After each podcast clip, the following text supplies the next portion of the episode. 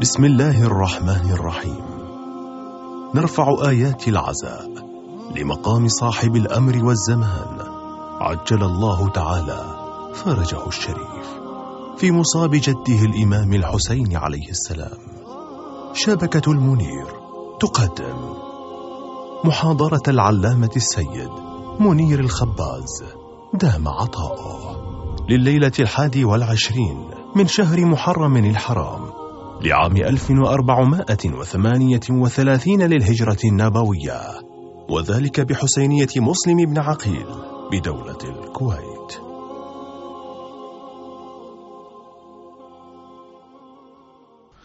صلى الله وسلم عليك يا رسول الله وعلى أهل بيتك المنتجبين يا ليتنا كنا معكم فنفوز فوزا عظيما. بسم الله الرحمن الرحيم. وما امروا الا ليعبدوا الله مخلصين له الدين حنفاء ويقيموا الصلاه ويؤتوا الزكاه وذلك دين القيمه امنا بالله صدق الله العلي العظيم انطلاقا من الآية المباركة نتحدث في محورين. في الفرق بين الثابت والمتغير. وفي أن الدين الإسلامي هل ينقسم إلى ثابت ومتغير أم لا؟ نجي إلى المحور الأول. من أين جاء هذا التقسيم؟ أن الأشياء ثابت ومتغير. هذا التقسيم تقسيم فلسفي يرجع إلى تقسيم الوجود إلى وجود أمري ووجود خلقي. الفلاسفة يستفيدون من هذه الآية المباركة وهي قوله عز وجل ألا له الخلق والأمر. أن العالم قسمان قسم عالم خلق قسم عالم أمر. ما هو الفرق بين القسمين؟ عالم الخلق هو العالم الذي يخضع لمادة ومدة. يعني ما يمكن يوجد إلا بمادة ومدة. بينما عالم الأمر هو العالم الذي يوجد ولا يحتاج لا إلى مدة ولا إلى مادة. كيف؟ أضرب لك أمثلة. مثلا جسد الإنسان أو النبات أو الحيوان مستحيل أن يوجد بدون مدة وبدون مادة. لابد أن يوجد ضمن ماده ولابد أن يأخذ وجوده مده معينه حتى يتكامل حتى يتنامى لاحظ القرآن الكريم عندما يتحدث عن جسد الإنسان يرجعه إلى مادة ومده فلينظر الإنسان مما خلق خلق من ماء دافق. اذا هذه مادة ويقول في آية أخرى لقد خلقنا الإنسان من سلالة من طين ثم جعلناه نطفة في قرار مكين فخلقنا النطفة علقة فخلقنا العلقة مضغة فخلقنا المضغة عظاما فكسونا العظام. اذا صارت شنو؟ مدة. هناك مدة وهناك مادة. اذا الجسد يعني جسد الإنسان من عالم الخلق لأنه يحتاج إلى مدة ومادة. بينما العقل العقل أوجده الله بلا مدة ولا مادة. أول عالم خلقه الله هو عالم العقول وهو ما يعبر عنه بعالم الجبروت باصطلاح الفلاسفة. عالم أبدعه الله دفعة واحدة بدون مدة. وأبدعه بدون مادة. أول كما ورد عن النبي صلى الله عليه وآله أول ما خلق الله العقل. فقال له أقبل فأقبل. ثم قال له أدبر فأدبر. قال بك أثيب وبك أعاقب. العقل خلق مجرد. بدون مدة بدون مادة. لماذا يسمى بالأمر؟ سميه عالم الأمر وجود أمري. ليش؟ لأنه يوجد بأمر الله مباشرة. إنما أمره إذا أراد شيئا أن يقول له كن فيكون. مسألة لحظية مسألة دفعية. أكو آية أخرى أوضح من هذه الآية. وما امرنا الا واحدة كلمح بالبصر. وما امرنا مو خلقنا. خلقنا يحتاج إلى مدة ومادة. أما أمرنا دفعي. وما امرنا الا واحدة كلمح بالبصر. اذا خلق اذا اوجد شيئا بامره فهو يوجد شنو؟ وجودا لحظيا بلا مدة ولا مادة مثل العقول. وأما إذا أوجد شيئا بخلقه فهو يخلقه ضمن مادة وضمن مدة. لذلك الإنسان نفسه شوف هذا الإنسان مكون من جسد وروح الجسد من عالم الخلق لأن الجسد جاء بشكل تدريجي. ما لكم لا ترجون لله وقارا وقد خلقكم أطوارا. هذا الجسد من عالم الخلق. أما الروح روحك لم تأتي من مادة ولم يكن وجودها عن مدة. روحك وجدت دفعة واحدة بلا مدة ومادة. كيف؟ القرآن يعبر عن الروح بالأمر لا بالخلق. يقول يسألونك عن الروح قل الروح من أمر. ما قال من خلق ربي؟ من أمر ربي. وما أوتيتم من العلم إلا قليلا. اذا عدنا خلق وعدنا أمر. زين. ما كان من عالم الأمر فهو ثابت لا يتغير. أي شيء من عالم الأمر ثابت لأنه لا يخضع للزمن ولا للمكان متحرر من الزمكان فهو ثابت. وما كان من عالم الخلق فهو متغير لأنه يخضع للزمن والمكان. من هنا جاءتنا التقسيم. أشياء ثابتة يعني متحررة من الزمن والمكان. أشياء متغيرة يعني خاضعة لإطاري الزمن والمكان. زين؟ نجي إلى الدين. هل الدين أيضا ينقسم إلى ثابت ومتغير؟ نعم. هناك عنصر في الدين ما يخضع للزمن ولا للمكان فهو عنصر ثابت. هناك عنصر يخضع للزمن والمكان فهو عنصر متغير. شلون؟ المعتقدات. الدين قسم منا معتقدات. مثلا الأصول الوحدانية العدل النبوة الإمامة. هذه الأصول لا تخضع للزمن والمكان. هذه أمور معنوية ليست أمور مخلوقة. بما أنها أمور معنوية لا تخضع لزمن ولا مكان. لذلك فهي أمور شنو؟ ثابتة. بينما نجي للتشريعات يعني الأحكام والقوانين هذه أمور تقبل التغير. شلون؟ مثلا في شريعة اليهود قبل الإسلام كان يجوز الجمع بين الأختين. يقدر الرجل يتزوج أختين. الشريعه الإسلامية نسخت ذلك. لا يجوز. وأن تجمعوا بين الأختين. لا يجوز الجمع بين الأختين. نسخ ذلك القانون بقانون آخر. ما ننسخ من آية أو ننسها نأتي بخير منها أو مثلها. حتى في الإسلام في أحكام نسخت.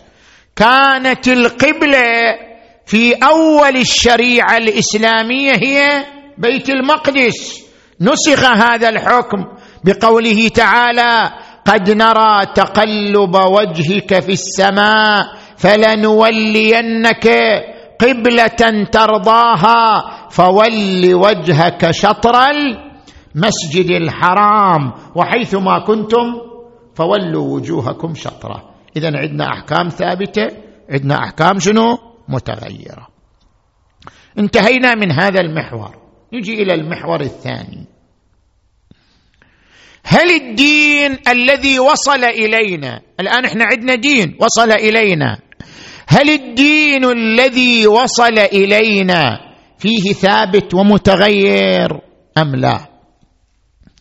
بعض الباحثين الإيرانيين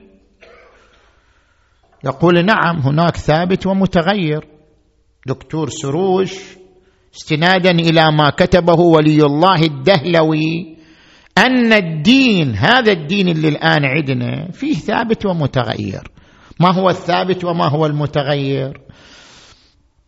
الثابت مقصد الدين. هذا الدين إلى مقصد ما هو مقصده؟ العدالة. لقد أرسلنا رسلنا بالبينات وأنزلنا معهم الكتاب والميزان ليقوم الناس بالقسط لتحقيق العدالة. تحقيق العدالة مقصد ثابت. تحقيق العدالة هدف ثابت لجميع الأزمنة. هذا ثابت في الدين. أما تحقيق العدالة يحتاج لقوانين لا يمكن تحقيق العدالة إلا بوسائل. الوسيلة لتحقيق العدالة هو القانون. هل القانون الذي هو وسيلة متغير أو ثابت؟ يقول لك المقصد هو ثابت وهو الهدف وهو تحقيق العدالة. أما الوسيلة أي القانون فيتغير. ربما الرسول صلى الله عليه وآله شرع قوانين كانت هي المحققة للعدالة في زمانه الآن ليست محققة للعدالة فيتغير القانون. ليش يبقى القانون ثابتا؟ الهدف ما يتغير أما القانون قد يتغير كانت بعض القوانين في زمن النبي محققة للعدالة الآن هي غير محققة للعدالة ترتفع وتأتي مكانها قوانين أخرى. شلون؟ مثلا يعني التمثيل مو مني. مثلا لنفترض أن الإسلام قال نعم المرأة ترث شنو؟ نصف السهم. الرجل يرث سهم كامل المرأة ترث نصف السهم. يوصيكم الله في أولادكم للذكر مثل حظ الأنثيين. يقول لك هذا القانون كان في زمن النبي محقق للعدالة. الآن هذا القانون ليس محققا للعدالة. اذا هذا القانون يرتفع. المقصد يبقى وهو تحقيق العدالة. أما القانون يتغير. ما كان محققا للعدالة في زمن قد لا يكون محققا للعدالة في زمن آخر. زين. ما هو الدليل؟ ما هو الشواهد؟ هل لدينا شواهد في الإسلام على ذلك أم لا؟ قل نعم. هناك مجموعة من القوانين والأحكام. أصلا النبي ما أسسها. هي كانت موجودة عند عرب الجاهلية. جاء النبي وأقرها. لماذا أقرها؟ لأنه رآها محققة للعدالة في زمانه. شلون؟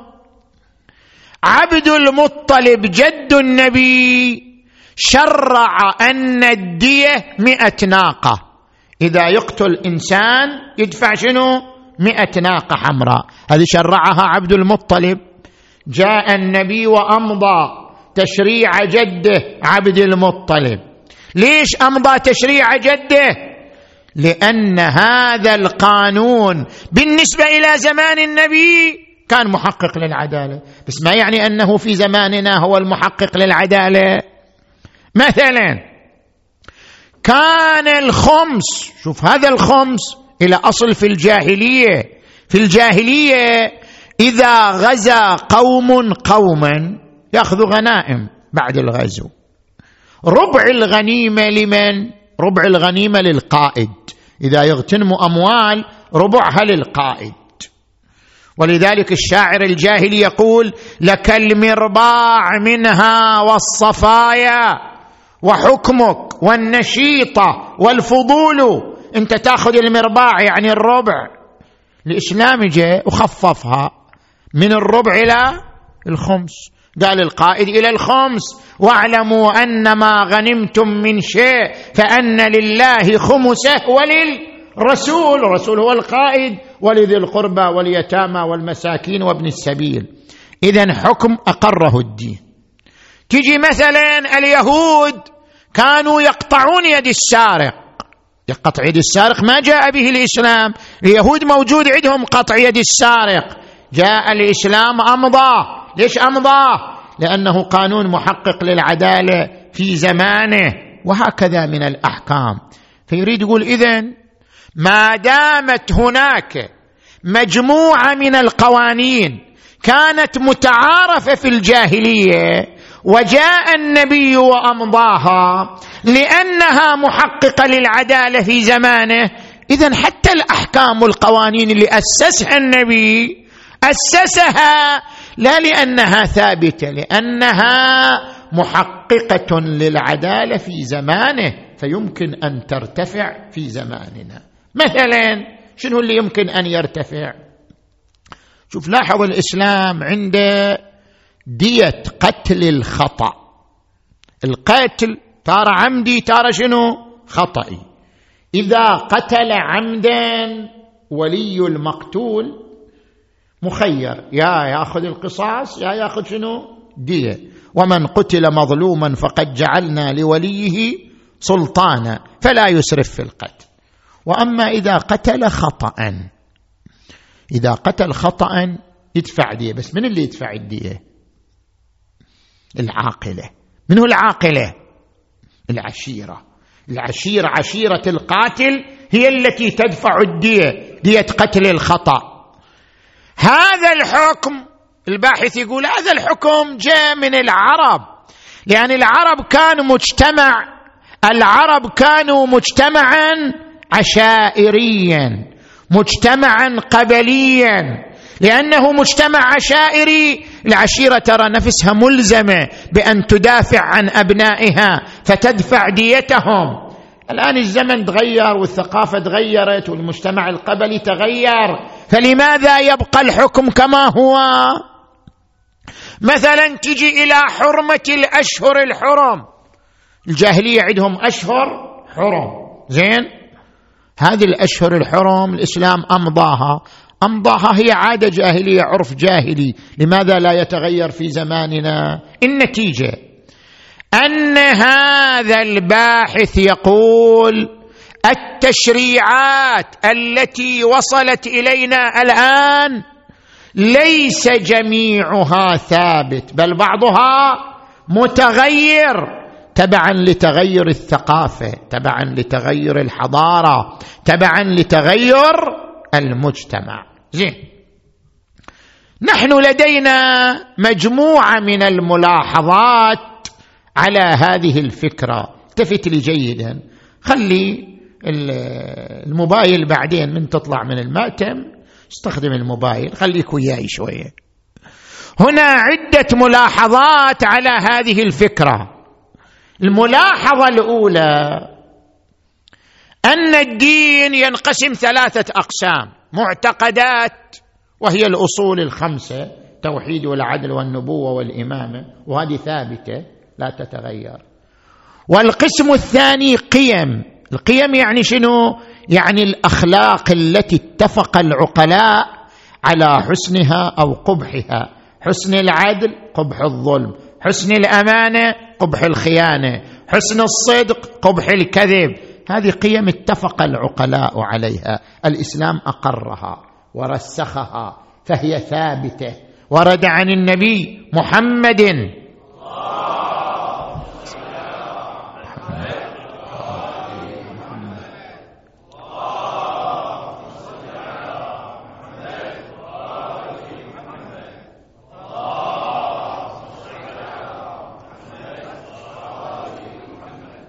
إنما بعثت لأتمم. هي موجودة أنا فقط متمم. لأتمم مكارم الأخلاق. وقال تعالى هو الذي بعث في الأميين رسولا منهم. يتلو عليهم آياته. هذا واضح. ويزكيهم. هذا واضح. ويعلمهم الكتاب. هذا واضح. والحكمة. شنو الحكمة؟ الحكمة هي القيم الأخلاقية. يعلمهم إياها ويربيهم عليها ويعلمهم الكتاب والحكمة وإن كانوا من قبل لفي ضلال مبين. هذا القسم الثاني ثابت. نيجي القسم الثالث التشريعات. القوانين. تنقسم إلى قسمين. هناك قوانين ثبتت بأدلة قطعية. يعني وصلت إلينا بدليل قطعي. ما في كلام. ولذلك لم يختلف اثنان من المسلمين فيها. حرمة الربا. وقالوا إنما البيع مثل الربا. وأحل الله البيع. وحرم الربا. حرمة الربا حكم ثابت. مثلا من الأحكام القصاص. القاتل يقتل. مثلا من الأحكام ثبوت الخيار للمغبون. شلون ثبوت الخيار للمغبون؟ يعني أنت من تشتري شيء وبعدين يتبين أن البائع لعب عليك يعني أخذ عليك سعرا شنو؟ أغلى من سعره السوقي. لك الخيار أن ترجع خيار المغبون حكم ثابت عند جميع المسلمين. هذه الأحكام وصلتنا بأدلة قطعية وما وصلنا بدليل قطعي لا يقبل التغير. فهو عنصر ثابت. لأنه ورد في الصحيح القطعي حلال محمد حلال إلى يوم القيامة وحرامه حرام إلى يوم القيامة. زين. وعندنا قسم نظري مو ضروري. يعني شنو نظري؟ يعني أحكام اختلف فيها الفقهاء. هذه الأحكام التي اختلف فيها الفقهاء نعتبرها عنصر متغير لأنها محل خلاف. مثلا هل عقد التأمين نافذ؟ انت الان تقوم تبرم عقد تأمين مع الشركة تأمين على الحياة تأمين على السيارة. هل هذا العقد بما هو عقد تأمين نافذ شرعا؟ اختلف الفقهاء فيه. هل أن الهلال يثبت بالعين المسلحة؟ يعني إذا رؤي بالمجهر الراصد أم لا؟ اختلف الفقهاء فيه.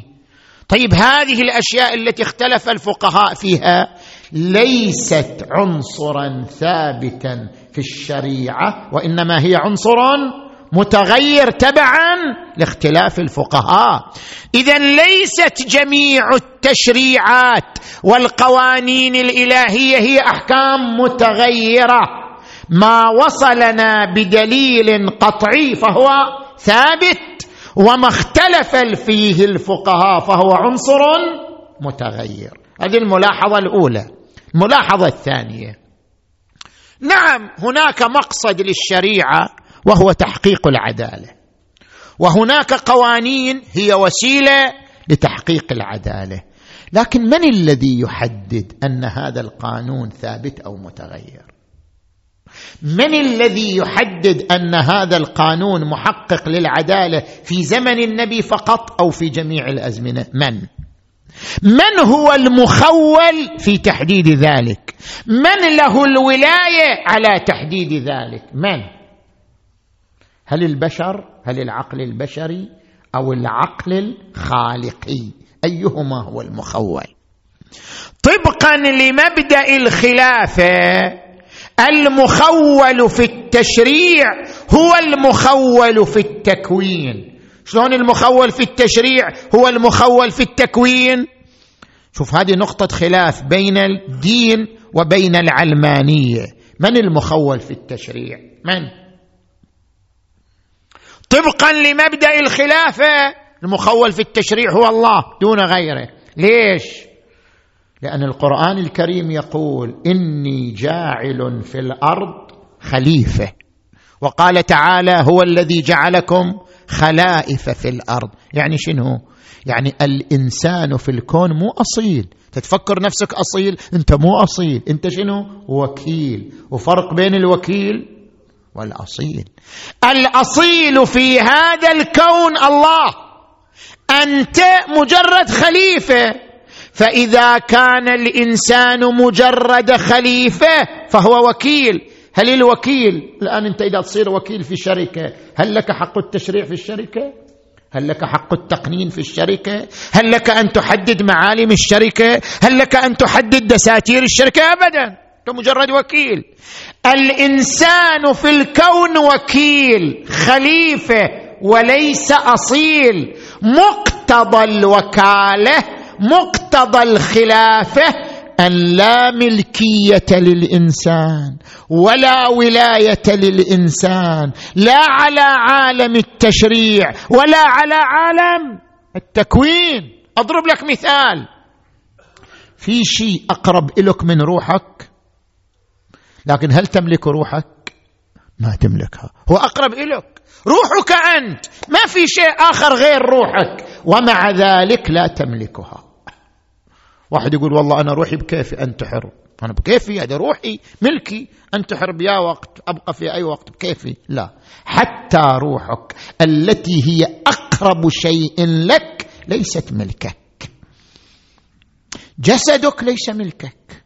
واحد يقول والله أنا ماكو داعي لأذنين خل يعني أقتصر على أذن واحدة. ماكو داعي لخمسة أصابع خل أقتصر على إصبعين. يصير يصير. جسدك ليس ملكا لك. واحد يقول والله أنا أكتب في وصيتي أعضائي يتبرع بها بعد ما ما لك حق. ليست لك الولاية على ذلك. شنو؟ أنت مجرد وكيل. لا ملكية لك لا ولاية لك لا ولاية لك على روحك وجسدك. فضلا أن تكون لك الولاية على تشريع قوانين وتشريع دساتير للبشرية وأن تعتبر هذا القانون مؤقت وأن تعتبر هذا القانون ثابت وأن تعتبر هذا القانون محقق للعدالة في زمن وهذا القانون محقق للعدالة في جميع. أنت ولاية على الجسد ما عندك شلون لك ولاية على هذه الساعة كلها؟ بما أن الإنسان خليفة لا ولاية له حتى على جسده. فكيف تثبت له الولاية على القوانين والدساتير؟ من أين؟ من هنا القرآن الكريم ينص على أن الولاية على التشريع كالولاية على التكوين بيد الله. يقول تبارك وتعالى وربك يخلق ما يشاء. ويختار ما كان لهم الخيارة. يعني له منصب الخلق وله منصب التشريع. هو اللي يختار مو أنت تختار.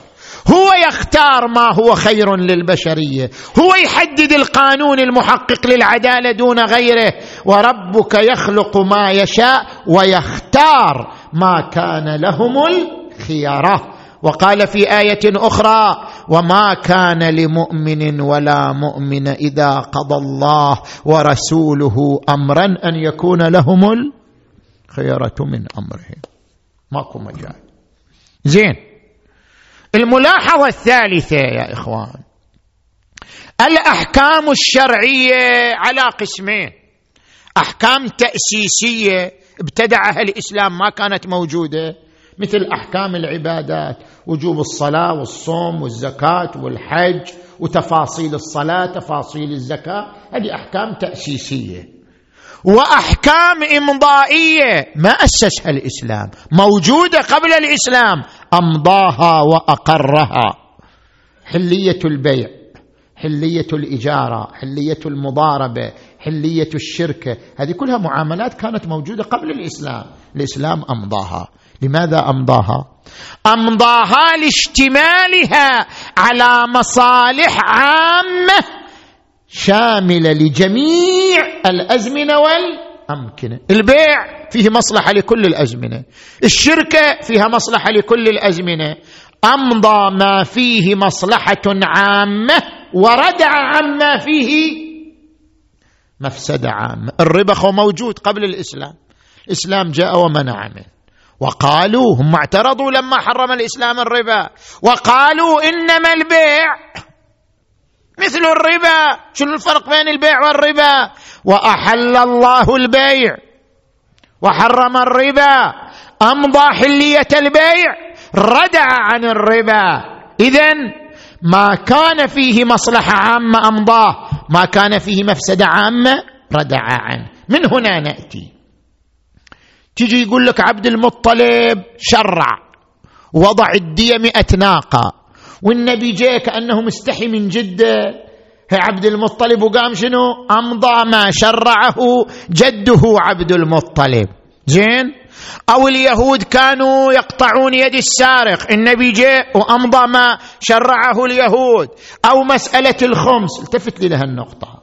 أولا هناك دلائل تاريخية على أن هذه الأحكام ما شرعها عبد المطلب ولا شرعها اليهود وإنما هي أحكام من شريعة إبراهيم الخليل. لأن شريعة إبراهيم الخليل امتدت إلى المسيحية إلى اليهودية إلى أن وصلت إلى الجاهلية. أحكام منذ شريعة إبراهيم الخليل. يعني هي أحكام سماوية وليست أحكام بشرية. النبي أمضاها يعني لم ينسخها وإلا هي أحكام سماوية.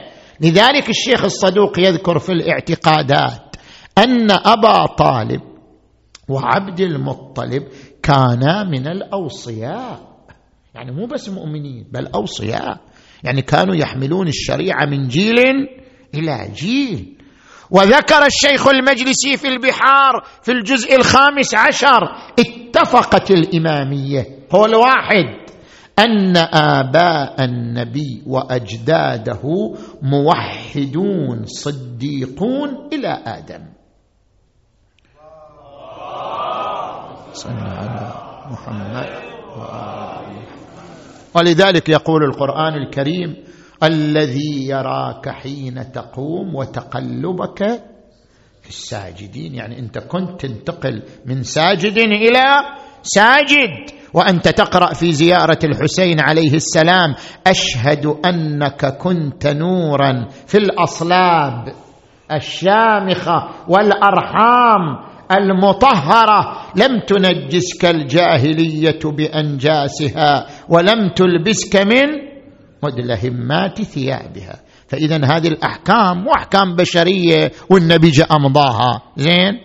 وعلى فرض أنها أحكام بشرية ما أمضاها لأنها أحكام وقتية لأنها محققة للعدالة في زمانه. أمضاها لاشتمالها على مصالح عامة تشمل البشرية في كل زمن ومكان.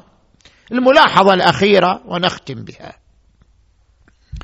عندما نجي ونقول بأن المفروض الفقهاء يغيروا بعض القوانين ليش مخلين القوانين كما هي عليه؟ اللي كان في زمن النبي يبقى واللي كان في زمن الإمام علي يبقى ليش ما يغيروا بعض القوانين التي تتماشى مع العصر ومع الثقافة المعاصرة؟ انتبه لي جيدا. هذه المسألة مو جديدة على الفقه موجودة في الفقه. موجودة عندنا في الفقه الإمامي دخل الزمان والمكان في الحكم الشرعي يسموه نظرية الزمكان. نظرية الزمكان يعني دخل الزمان والمكان في حدود الحكم الشرعي. هذه نظرية حوزوية موجودة. الفقيه عندما يتلقى النص نقصد النص الثابت نص ثابت ما في كلام.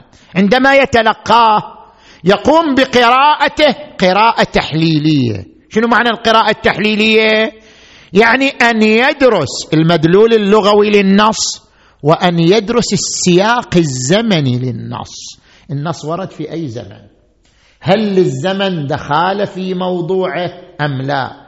هل للمكان دخال في موضوعه أم لا؟ هذا يقوم بقراءته الفقيه وعلى اساسه يحدد أن الحكم تاريخي أو أن الحكم مستمر. أضرب لك أمثلة. يعني الآن مثلا إحنا عندنا رواية صحيحة صحيحة زرارة عن الإمام الباقر عليه السلام أن أمير المؤمنين عليا عليه السلام فرض الزكاة في الخيل العتاق وفي البراذين.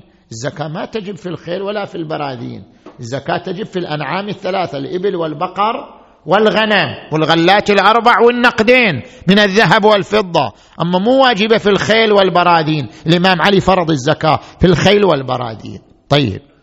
فقهاء من يجوا لهذا النص؟ يقولوا هذا نص تاريخي. إيش معنى نص تاريخي؟ يعني ما صدر من علي حكم مؤقت حكم ولايتي يختص بزمنه لأنه كان ولي أمر المسلمين وكان من حقه أن يشرع ما يعالج حالات الفقر في زمانه. فرأى أن علاج الفقر في زمانه يقتضي أن يضيف ضرائب. يقتضي أن يضيف في الزكاة ضرائب أخرى فأضافها بولايته. هذا حكم تاريخي مؤقت وليس حكما دائما. نجي إلى مثال آخر. الآن زكاة الفطرة زكاة الفطرة اللي أنت تدفعها في يوم العيد يوم عيد الفطر. مو يوم عيد الأضحى فقط يوم عيد الفطر. زكاة الفطرة زين زكاة الفطرة تجي للنصوص بعض النصوص الواردة عن الأئمة زكاة الفطرة في الحنطه والشعير والتمر والزبيب. طيب من يجي؟ ما في لا حنطه ولا شعير ولا تمر وزبيب. يعني ما في زكاة فطرة؟ شلون يعني؟ فالفقيه عندما يجي يقرأ النص يقول هل هذه مصاديق تاريخية أم أنها مصاديق ثابتة؟ يعني هل أن الإمام ذكر هذه العناوين لأجل أنها هي موضوع زكاة الفطره دون غيرها أم ذكرها كأمثلة للقوت؟ القوت ما يأكله الناس بحسب متعارفهم. زين؟ شوف أغلب فقهانا يقول لك لا هذه أمثلة للقوت. يقرأ النص قراءة تاريخية. يقول لك هذه أمثلة تاريخية للقوت. المهم هو القوت. يعني الحنطة والشعير والتمر والزبيب في زمن الصادق كان هو هو القوت المتعارف. كان الناس هذا يأكلوه. فلذلك قال زكاة الفطره فيه. أما إذا تغير القوت يتغير مورد الزكاة. الآن في زماننا هذا شنو القوت في الكويت؟ تمن بعد؟ الرز. قبل مئتين سنة ما كان هذا الرز موجود. قبل مئتين سنة أصلا البلاد العربية ما فيها رز. تاريخيا الرز مو من البلاد العربية جاي من بلدان أخرى ما كان موجود. بعدين زرع. هذا التمن أنت تضرب فيه بالخمسة هذا كله مستورد. ما كان ثم كان. القوت المتعارف. القوت المتعارف. قبل مئتين سنة الحنطة. الآن أصبح القوت المتعارف شنو؟ الرز. صح لو لا؟ المدار على القوت الذي قد يتغير بتغير الأزمنة بل بتغير المجتمعات. الآن أكو مجتمعات في الهند القوت عندها العدس. ما تأكل غير العدس. تأكل أشياء أخرى لكن نادر. القوت المتعارف هو العدس. اذا زكاة الفطر شنو؟ بالنسبة إليهم في العدس. زكاة الفطر في القوت المتعارف. وهذا يختلف باختلاف المجتمعات وباختلاف الأزمنة. اذا المصداق مصداق متغير وليس مصداقا ثابتا. فهذه النظرية نظرية الثابت والمتغير والزمكان ودخل الزمان والمكان في تحديد موضوع الحكم الشرعي موجودة في العلوم الحوزوية ومدروسة. لذلك حتى ما صدر عن الأئمة الطاهرين عليهم السلام يدرس من حيث التاريخية وعدم التاريخية. أضرب لك مثال وأنتهي به. النبي محمد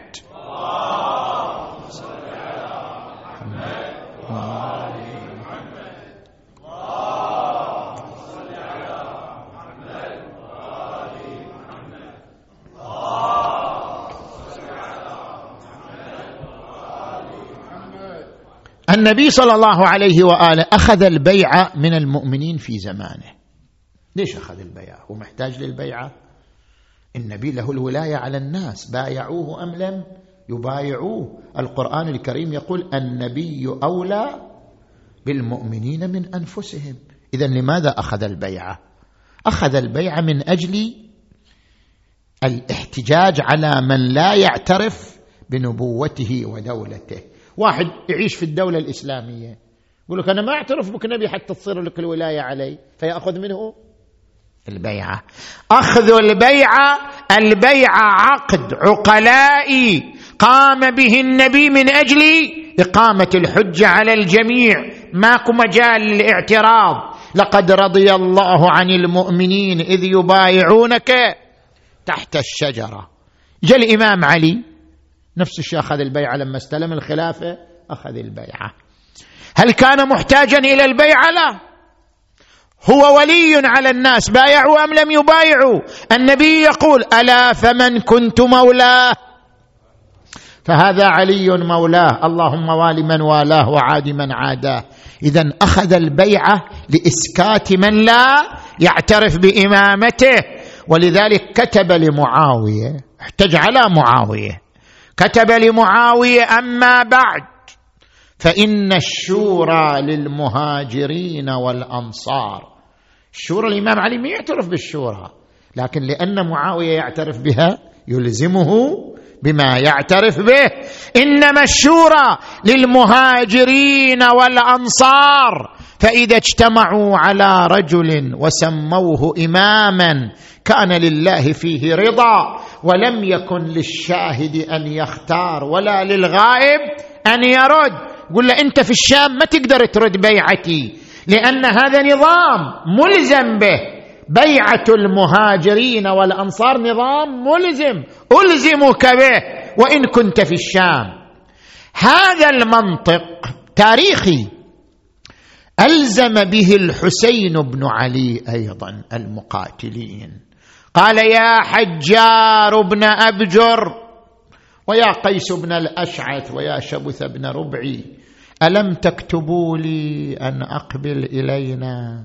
ذولا كلهم بايعوا الحسين لأن مسلم بن عقيل أخذ البيع منهم كلهم للحسين فهم في أعناقهم بيعة ملزمة للحسين لذلك خاطبهم ألم تكتبوا لي أن أقبل إلينا؟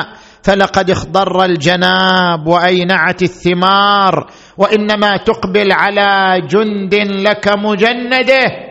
قالوا ما فعلنا ذلك يا أبا عبد الله؟ قال بلى والله لقد فعلتم. هل جئت في دين النبي ببدعة؟ أم كنت في أحكامه مرتابا؟ إن لم تدينوا بالمعاد فراجعوا أحسابكم إن كنتم أعرابا. وانقسموا إلى قسمين. قسم أصر على القتال. قسم هادا أقبل إليه رجل حميد بن مسلم. قال يا أبا عبد الله لا أريد أن أتحمل دمك. أنا بريء من دمك. أنا لن أقاتلك. أنا متفرج فقط. قال لا عذر لأحد اليوم. من سمع واعيتنا ولم يجبنا اكبه الله على وجهه في النار. ما هي واعية الحسين؟ شوف هذه الرواية تروي لك واعية الحسين. وهب بن حباب الكلبي ها؟ برز إلى المعركة فأمسكت به زوجته. قالت يا وهب لا تفجعني بشبابك أنت حديث عهد بالزواج.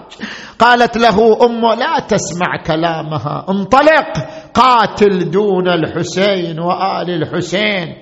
ذهب إلى المعركة قطعت يده رجع إلى أمه أماه هل رضيت عني؟ قالت لا أرضى عنك. حتى أراك قتيلا على الثرى. حتى أفتخر بك أمام فاطمة الزهراء خرج مرة أخرى للقتال وإذا زوجته من خلفه حملت عمود الخيمة. وهي تقول يا وهب يا وهب قاتل قاتل دون الحسين وآل الحسين. التفت إليها عجبا أمة الله.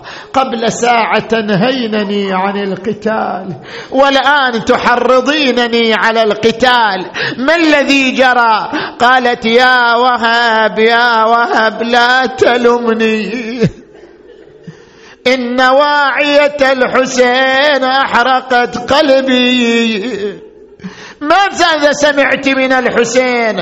قالت رأيته متوكئا على سيفه بين الخيمات وهو يقول أما من ناصر ينصرنا؟ أما من ذاب يذب عن حرم رسول الله؟ الله يساعد أبو علي ها. خلت الديار خلت الخيام من الأنصار. وهو يقول أمام الناصر أمام ذاب. وإذا الأطفال والنساء كلهم ينادون لبيك لبيك أبا عبد الله. سعد الله قلبه. وقف بأبي وأمي على نشز من الأرض. رأى القوم صرعى. أخي عباس ابن أخي قاسم. ولدي علي أحبائي لو غير الحمام أصابكم. هذا هذا السهم بفادة ثنى وهذا بيهل النشاب رنايا وهذا الخيل صدر رض رضنا إيه والله وهذا الخيل صدر يا يا يا رضا وهذا وذاك بالهندي موذر ركب غوجه وتعنى حسين له بكيا ويل وتلهف عليه. إيه والله تلقاها جثه ومسايا يا يا اللي بيها بالأمس كانوا معي واليوم قد رحلوا. يا الله. بالحسين الوجيه وجده وأبيه وأمه وأخيه. اللهم اغفر ذنوبنا واستر عيوبنا وتقبل أعمالنا. اللهم اشف مرضانا ومرضى المؤمنين والمؤمنات خصوصا المرضى المنظورين واقض حوائجنا وحوائجهم. وفقنا والمؤسسين والمؤمنين والمؤمنات لما تحب وترضى. وارحم أمواتنا وأمواتهم. اللهم عجل لوليك الفرج والنصر واكتبنا من أنصاره وأعوانه. وإلى أرواح أموات المؤسسين والمؤمنين والمؤمنات الفاتحة. تسبقها الصلوات.